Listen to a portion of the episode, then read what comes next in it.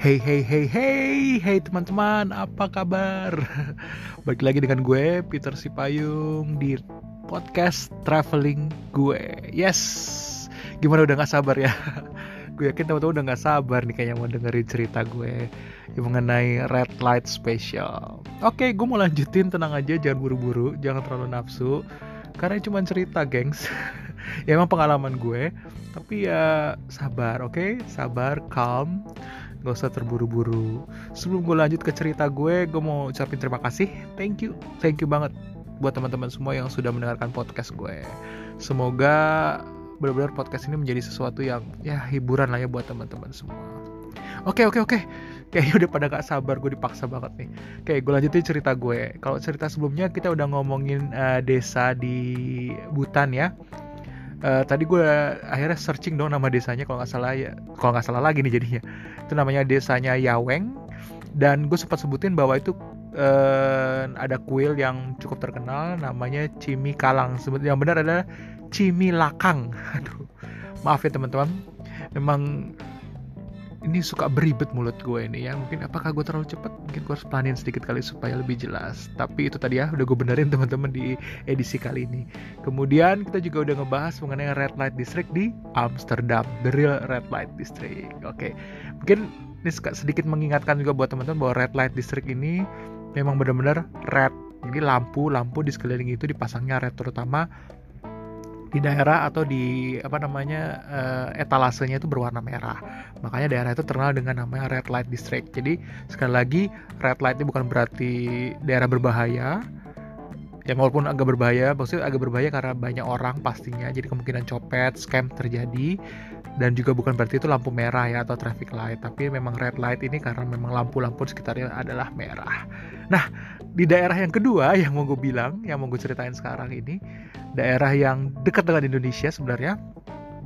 Nah, ini kalau dibilang red light district, ya mirip ya red light district. Tapi sebenarnya lampu-lampunya nggak red, lampunya malah macam-macam warna-warni yaitu neon malah neon biru, merah, kuning, hijau segala macam lampu itu ada. Di mana ini teman-teman? Yes, sudah bisa nebak. Bener banget ini di Thailand dan lebih tepatnya kebetulan yang gue pergiin ini bukan di Bangkok bukan di, di bukan di Phuket tapi di Pattaya. Yes, Pattaya atau di Walking Street Pattaya. Walking Street Pattaya ini terkenal banget. Bahkan ada yang menyebutnya juga ini adalah uh, sex capital in the world katanya. Gue gak tahu benar apa enggak. Teman-teman silahkan googling sendiri, cari tahu sendiri ya. Cuman gue pernah dengar bahwa Pattaya Walking Street itu adalah the biggest atau the capital sex city in the world. Nah, apa sih yang terjadi? ya jadi kebetulan waktu itu gue pergi bersama teman-teman gue. Kita berempat, dua laki-laki dan dua perempuan. Kita pergi ke Bangkok actually. Kita jadi belum pernah kan, jadi kita mau kunjungin Bangkok. Kemudian dari Bangkok kita bilang, wah kenapa eh kenapa nggak kita pergi ke Pattaya? Katanya Pattaya oke okay banget gitu. Nah, akhirnya kita ke Pattaya ternyata ya teman-teman ya Pattaya gitu aja gitu sebenarnya. Ya sebenarnya mirip-mirip kayak Bali kayak Kute gitu malah cenderung. Tapi menurut gue jauh lebih bagus Kute itu menurut gue ya teman-teman. Tapi ya kalau udah sampai bang udah sampai Thailand udah sampai di Bangkok ya kenapa nggak ke Pattaya deket toh gitu. Itu mungkin cuma sekitar 60 kilo lah dari Bangkok. Nah pas kita cari tahu mau ngapain sih kita di sini masa cuma di pantai aja. Nah kita baru tahu bahwa ternyata di situ ya itu tadi di capital city of sex in the world itu gitu. Jadi uh, namanya walking street. Nah itu nggak jauh dari hotel kita juga gitu. Jadi kalau jalan mungkin sekitar satu kiloan lah kita jalan. 10 menit 15 menit kita jalan kaki kita sampai di walking apa di walking street ini. Jadi walking street ini itu sebenarnya kayak ada apa ya bisa dibilang kayak ya klub-klub ya klub-klub jadi klub-klub sepanjang jalan itu kiri kanan itu penuh dengan lampu-lampu neon dan klub-klubnya ini banyak kan memang klub-klub ya ya kayak begitu teman-teman yang menawarkan ya pub kemudian juga klub-klub yang ada sexy dancer dan sebagainya. Dan yang paling terkenal di sini adalah mungkin teman-teman sudah bisa menebak itu adalah Pussy Ping Pong Show. Yes apa sih Pussy Ping Pong Show? Ya sebenarnya gini istilahnya ini adalah uh, go-go girls atau cewek-cewek yang ada dalam satu ruangan, kemudian mereka melakukan pertunjukan. Pertunjukan yang menunjukkan kehebatan mereka dengan dengan VJJ. dengan genitalnya mereka ya jadi ini perempuan-perempuan perkasa ya menurut gue perkasa di bagian vaginanya di mana mereka bisa memainkan vaginanya Hah? seperti apa Pit? Ya ntar gue ceritain deh teman-teman Nah, jadi intinya ini kayak pertunjukan ini sebenarnya pertunjukan yang cukup banyak dinikmati atau malah diminati teman-teman. Kenapa? Karena kalau begitu gue masuk ke jalan, begitu kami jalan masuk ke dalam ini lingkungan si walking street ini ya, itu udah langsung tuh banyak yang nyamperin gitu yang hello hello how are you gitu, where you come from, tetap dong ada where you come from ya, tapi kita bisa nggak jawab. Terus mereka langsung do you want to see a pingpong show, pingpong show gitu. Terus kalau kenapa sih namanya pingpong ya? Ntar gue terangin teman-teman. Tapi mereka kayaknya udah tahu orang-orang semua bilang pingpong show, pingpong show. Eh, ada yang mau nonton gitu is there anybody here want to? gitu. Terus nanti dia kasih selebaran harganya segala macam gitu kan. Wah kita lihat rata-rata ya kalau gue nggak salah ya sekitar rata-rata itu harga 300an apa 500 bat gitu ya uh, untuk masuk ke dalam untuk nonton gitu. Kalau nggak salah 300 ya tiga sekitar 300 bat. Nah kemudian ya kita kan seperti biasa uh, enggak uh, no. Walaupun kita sebenarnya pengen karena kita penasaran banget kan udah denger cerita gitu. Tapi kita jalan dulu kita keliling jadi kayak ke ujung sambil ngeliat-ngeliat karena tuh memang menarik sih sebenarnya. Menarik tuh dalam hati memang gambar-gambar atau uh, apa istilahnya lampu-lampu neonnya tuh cantik-cantik banget teman-teman jadi kalau teman-teman mau atau penasaran bila bisa googling cari walking street uh, Pattaya ya jadi tuh teman-teman akan lihat bagaimana itu toko-toko pub atau klub atau klub malam itu benar-benar warna-warninya tuh cantik dengan memang mereka berguna untuk memancing orang untuk datang dan masuk gitu.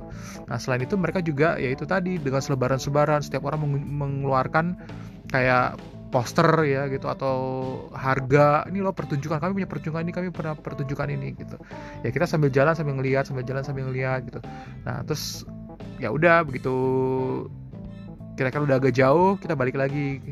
Maksudnya ya mau cari mana yang paling murah gitu kan. Nah mungkin uh, akhirnya kita kayak di satu tempat gue lupa sih nama tempatnya apa udah nggak inget lagi karena ini memang udah lama banget teman-teman.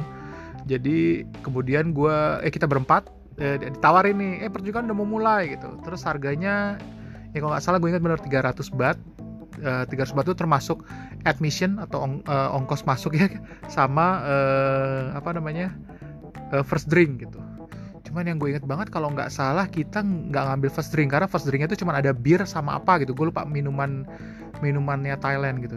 Nah waktu kebetulan ya kita kan nggak nggak minum bir ya. Jadi waktu itu kita oke okay, kita nggak ngambil gitu. Tapi udah totalnya bayar 300 itu aja gitu. Oke akhirnya kita masuk. Nah kita masuk ini ternyata pertunjukannya di lantai gue inget banget di atas jadi bukan di bawah. Jadi itu kayak ada dua tempat itu di lantai dua gitu. Nah kita kita naik ke atas. Nah itu kayak kita baru masuk ruangan tuh modelnya benar-benar kayak apa ya bisa dibilang e, kayak ruangan kelas apa tuh namanya yang bentuknya bertingkat gitu loh. Apa ya, kolesium lah kayak kolesium kayak ya kolesium gitu tapi nggak nggak full satu putaran kayak mungkin tiga perempat gitu. Nah di tengah-tengahnya tuh ada tempat pertunjukan dan tempat pertunjukan tapi tempat pertunjukan tuh panggung kecil bulat dengan ada si apa namanya tuh teman-teman uh, kayak ada tiang pole gitu ada tiang pole yang buat orang joget-joget itu loh kalau pole dance seperti itu. Nah gitu. Jadi kita masuk duduk terus dia eh, nggak uh, lama kita duduk tuh udah udah udah sebenarnya udah garam ya tempatnya. Terus nggak lama udah bener. Jadi langsung mulai gitu. Begitu mulai MC-nya tuh kayak ya ibu-ibu gitulah. Kayak ibu-ibu yang udah agak-agak tua kemudian yang gue inget dan si cewek-cewek itu udah banyak udah banyak tapi mereka kayak di pinggir-pinggir gitu. Udah bersiap-siap lah gitu dengan ya dengan pakaian yang cukup minim dengan pakai ya istilahnya tank top dan cuman eh, dengan rok rok yang span gitu atau rok rok pendek rok mini gitu ya. Nah terus kan kita sebenarnya apa sih pingpong show gini? Nah jadi begitu kita masuk nah mulailah ternyata pertunjukannya dimulai gitu Apa aja sih pertunjukannya? Nih gue coba mengingat-ingat teman-teman karena jujur kita juga agak lupa. Ini udah lama banget gue ke sana. Gue coba mengingat-ingat gue sampai kemarin itu kontak temen gue. Eh, kemarin kita nonton apa aja ya waktu si pingpong itu show gitu ya.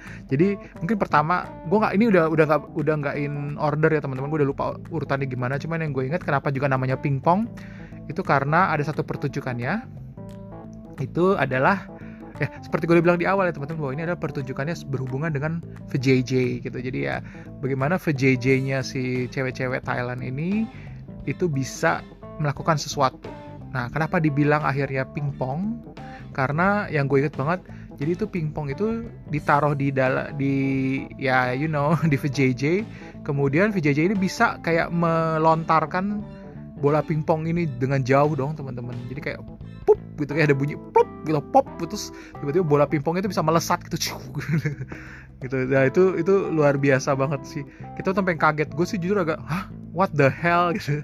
Apaan ini? Gitu. Dan itu benar-benar terjadi gitu teman-teman. Jadi yang uh, bola pingpong kemudian ya kalau bola pingpong aja bisa akibatnya apa? Yang gue inget banget ya selain bola pingpong itu adalah ini. Terus nggak lama itu dia bawa kayak lilin ya. Lilin di atas kue gitu deh. Gue lupa deh nggak tahu kue apa. Apa gitu ada kue sama lilin gitu. Nah terus uh, dideketin ke VJJ-nya itu teman-teman. Terus lilinnya mati dong. Jadi kayak ditiup gitu kayak uh, gitu. jadi kayak ya berhembus lah. Berhembus VJJ betul. Jadi kayak ya kayak gitu gitu loh. Dan itu bikin kita gue makin kaget dong. Kok kok bisa ya kayak gitu? Dan itu benar-benar terjadi gitu teman-teman Uh, terus juga yang gue inget banget sehubungan dengan kekuatannya itu adalah ada lagi jadi kan mereka ganti-gantian sekitar gue lupa ada berapa orang mungkin ada lima atau enam orang gitu. Jadi habis satu habis satu tadi udah niup nah berikutnya datang lagi yang satu. Tiba-tiba tau gak apa si maminya ini si ibu-ibu yang agak tuanya ini ngambil ini dong rokok. Iya kemudian rokoknya itu taruh ke ke dalam vaginanya itu terus jadi kayak bisa dihisap gitu kayak terhisap terus nanti bisa dihembus gitu. Jadi kayak benar-benar berfungsi seperti ini istilahnya VJJ itu jadi berfungsi seperti mulut gitu teman-teman. Nah kemudian ada juga yang lainnya adalah nah ini yang sebenarnya agak-agak ngeri banget tuh gue jadi abis itu si maminya itu bawa balon ini ceweknya ganti lagi. Dia bawa balon kemudian ditaruh dong kayak dart. Tahu-tahu teman-teman tahu kan ya dart itu yang buat uh, lempar-lempar untuk uh, kayak panah gitu lah. Nanti ada air ada ada sasaran terus dilempar sampai mendekati ke tengah. Nah itu pakai kayak gitu gitu. Jadi ada dart di dinding terus dartnya yang tajamnya itu taruh dong di vaginanya di VJJ-nya itu. Terus nggak lama kemudian kayak ditiup gitu terus langsung melesat gitu dan kena ke dalam si dart itu ke sasarannya gitu. Wow itu yang benar-benar luar biasa teman-teman. Terus yang gue inget juga apalagi sih Pit gitu. Nah yang paling serem itu gue inget banget bahwa itu jadi kayaknya mungkin mereka memasukkan jadi selain bisa meniup itu kemampuan mungkin itu kemampuan istilahnya kemampuan ototnya ya otot vaginanya yang mengerikan juga adalah kekuatannya. Nah kekuatan ini apa sih? Yaitu tadi yang gue bilang jadi dia bisa masuk apa aja loh teman-teman. Jadi gue inget banget tuh ada masuk kayak silet gitu silet di jadi sebenarnya kita nggak tahu kalau itu ada silet jadi kayak dia ngambil uh, pita ya pita gitu. Kemudian pita itu dimasukin ke dalam uh, itu VJJ terus nggak lama begitu ditarik pitanya tuh udah robek-robek gitu. Terus baru habis itu dia nunjukin dia keluarin silet dong. Jadi di dalam tuh ditaruh silet. Terus juga yang lain gue inget itu jadi kayak oh ditaruh bolpen kemudian diketin kertas ditulis dong. Jadi itunya bisa menggenggam bolpen dan bisa nulis uh, si VJJ-nya ini. Kemudian nggak lama juga oh ada juga yang ini teman-teman. Jadi diambil botol Coca-Cola. Gue itu Coca-Cola tuh. Coca-Cola diambil. Kemudian uh, Coca-Colanya ini ya seperti biasa teman-teman. Taruh dong di bawah itu. Terus bunyi plok gitu kebuka. Baru dikasih gitu. Jadi benar-benar buka Coca-Cola dengan menggunakan VJJ langsung kita bilang aduh untung tadi nggak jadi mesen. Jadi tadi kita sebenarnya awalnya begitu dibilang first drink itu kita minta Coca-Cola cuman karena Coca-Cola nggak ada jadi kita nggak jadi. Terus gue kebayang dong ternyata kalau kita minta Coca-Cola itu jangan-jangan Coca-Cola dibukanya pakai VJJ langsung kita geli uh, itu kira-kira itu sih teman-teman.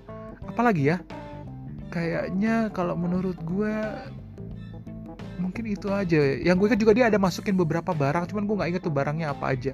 Jadi dia kayak mas yang gue inget tuh benar-benar cuman si silet itu gitu. Tapi nggak salah dia sempat kayak ada masukin bunga kah? Atau telur? Atau apa gitu? Mungkin ada barang yang dia keluarin gitu. Jadi kayak tara gitu. Jadi dia mau nunjukin bahwa di dalam situ VJJ itu bisa menyimpan berbagai macam barang gitu. Gitu loh teman-teman. Nah jadi uh, jujur ketika itu terjadi selama pertunjukan kalau menurut temen gue katanya muka gue terutama gue sama temen gue yang cowok satu lagi katanya muka kita tuh tegang banget. Ya gue nggak ngerti ya apa yang terjadi saat itu tapi mungkin ngilu kali ya gue merasa gitu wow wow wow wow wow wow gitu kayaknya apa sih ini? gitu. Ini kayak gila ins apa ya ya insane gitulah ini nggak nggak masuk di akal banget tapi itu yang terjadi teman-teman. Tapi kalau sesudah gini ya sesudah acara ini gitu oh ya gue juga lupa bilang bahwa mereka juga abis itu minta tips eh minta tips teman-teman. Nah jadi tips ini akhirnya kita kasih kalau nggak salah kita kasih sekitar mungkin hampir 500 atau 1000 mungkin total ya sampai 1000 bat gitu. Jadi ujung-ujungnya kalau gue nggak salah kita habis di tempat itu tuh jadi mungkin sekitar 2000-an dolar. Kalau kata temen gue sih satu sejuta lebih gitu. Ya memang ini jadi kayak semacam Skype juga. Artinya kan harusnya cuma 300 doang ya. Jadi kalau kita berempat harusnya cuma 1200 tapi bisa kan dimintain kayak dimintain tips kayak gitu-gitu. Cuman ya kembali lagi teman-teman gitu. Uh, ujung-ujungnya sih kita mikir gini kita kasihan juga gitu. Mesti gini perempuan-perempuan itu di sana ya kalau punya bisa pekerjaan yang lebih bagus menurut kalian apakah mereka akan melakukan hal tersebut gitu? Nah jadi kalau gue kita mikirnya gitu sih. Jadi there must be something gitu. Jadi ada reason atau ada alasan kenapa mereka melakukan ini gitu. Dan itu adalah ya bisa dibilang nih men gitu itu kan pekerjaan yang low banget gitu loh. Jadi mereka bukan hanya menjual ya mereka menjual diri lah istilahnya sudah teman-teman kayak gitu. Dan itu menjadi pertunjukan dan ditonton buat banyak orang gitu. Ya kalau dibilang apakah ini pertunjukan yang pantas? Well gua sih merasa ya itu sesuatu kehebatan ya pingpongers ini. Mereka ya itu pasti butuh latihan juga untuk bisa melakukan itu ya dengan menggunakan uh, eh, VJJ mereka. Tapi ya itu jadi teman-teman. Sebenarnya ya agak miris sih kalau menurut gue. Gue agak miris bahwa akhirnya kok ada sih pertunjukan seperti ini gitu.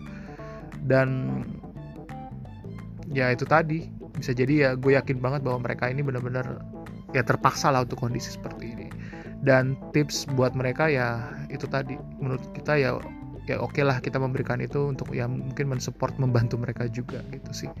Ujung-ujungnya seperti itu teman-teman oke terus uh, kalau teman-teman ada yang mau nonton kayak gitu ya kita sih silakan aja untuk mengobati penasaran ya rasa penasaran itu. Dan tapi mungkin tips dari gue yaitu tadi siapkan duit ya. Jadi kalaupun dia punya bilang bahwa itu cuma 300 bat atau 500 bat mungkin siapin ya dua kali lipat dari itu gitu. Karena nanti kalian akan dimintain tips-tips gitu. Terus kalau bisa ya jangan pergi sendiri mungkin teman-teman ada teman untuk mendampingin gitu ya supaya misalnya kayak gue lihat gue ingat banget tuh pertunjukan itu kalau ada orang sendiri tuh kayak diincar terus gitu loh. Jadi kayak ya diincar mungkin untuk nambah minum apa segala macam nah kita waktu itu bilang no kita nggak bisa minum gitu karena kita nggak nggak bisa minum itu haram kayak gitu sih. Itu jadi ada keuntungannya. Terus juga oh gue pernah baca-baca juga sih ini tapi ini mungkin ya tips juga buat teman-teman kalau di ya Thailand kan udah tahu ya bagaimana susahnya nyari kendaraan umum yang yang normal harganya. Nah waktu itu kita kebetulan memang karena dekat dengan hotel jadi bisa jalan kaki. Nah kalau mungkin hotel teman-teman jauh dan mau pergi ke Walking Street ini, nah itu usahakan mungkin ya gunakanlah. Kalau sekarang mungkin sudah ada ya mungkin entah Uber atau sejenisnya ya mungkin pakai itu. Kalau pakai yang taksi-taksi yang di sana tuh katanya katanya nih ya teman-teman itu bisa biasanya akan ya itu mahal jadi mungkin itu salah satu tips yang mungkin bisa teman-teman uh, apa ya skip kalau memang mau pergi ke sono. Ya mungkin itu aja teman-teman untuk cerita gue kali ini. Ini udah agak kepanjangan hampir 20 menit. Thank you udah dengerin. Ya itulah cerita dari Red Light Special gue episode yang kedua. Thank you udah dengerin thank you banget. Sampai ketemu lagi di podcast selanjutnya. Bye bye